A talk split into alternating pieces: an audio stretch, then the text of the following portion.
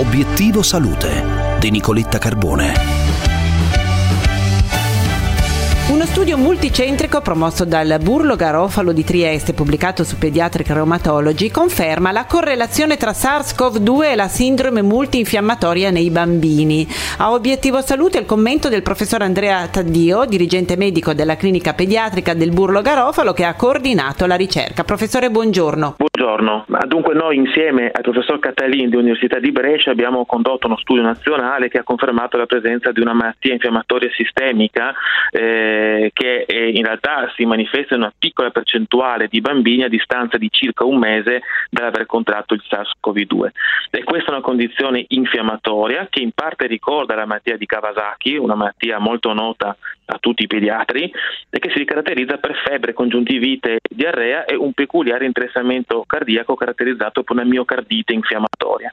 È bene sottolineare che questa condizione è molto rara anche nei bambini e peraltro nella nostra esperienza italiana il riconoscimento e il suo trattamento tempestivo con immunoglobuline e cortisone portano ad una guarigione completa e nella maggior parte dei casi con, e, e, senza esiti significativi. Il gruppo di reumatologia pediatrica della Società Italiana di Pediatria di cui io faccio parte si è molto speso in questi mesi per sensibilizzare da questo punto di vista i pediatri italiani nel riconoscimento di questa condizione e nelle indicazioni ad uno schema terapeutico condiviso. Antibiotici, l'uso eccessivo altera le funzioni del sistema immunitario intestinale è quanto evidenzia uno studio dei ricercatori del Dipartimento di Oncologia Sperimentale dell'Istituto Europeo di Oncologia che commentiamo con con la dottoressa Federica Facciotti, responsabile del laboratorio di immunologia mucosale dell'OIEO e coordinatrice della ricerca. Il nostro studio, finanziato da AIRC, parte da evidenze che indicano come l'uso degli antibiotici ad ampio spettro possono aumentare il rischio di alterare le funzioni del sistema immunitario.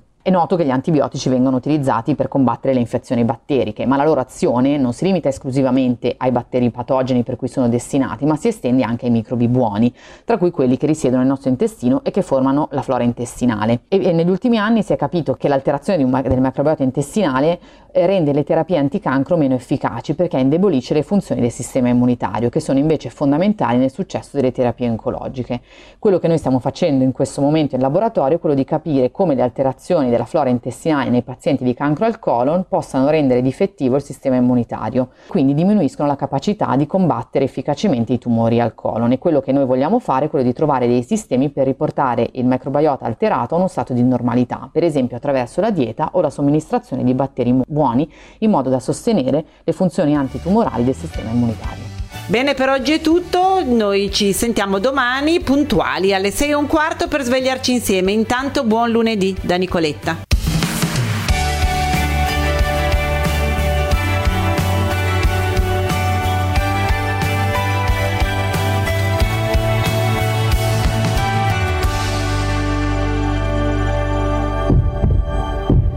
Radio 24. La passione. Si sente.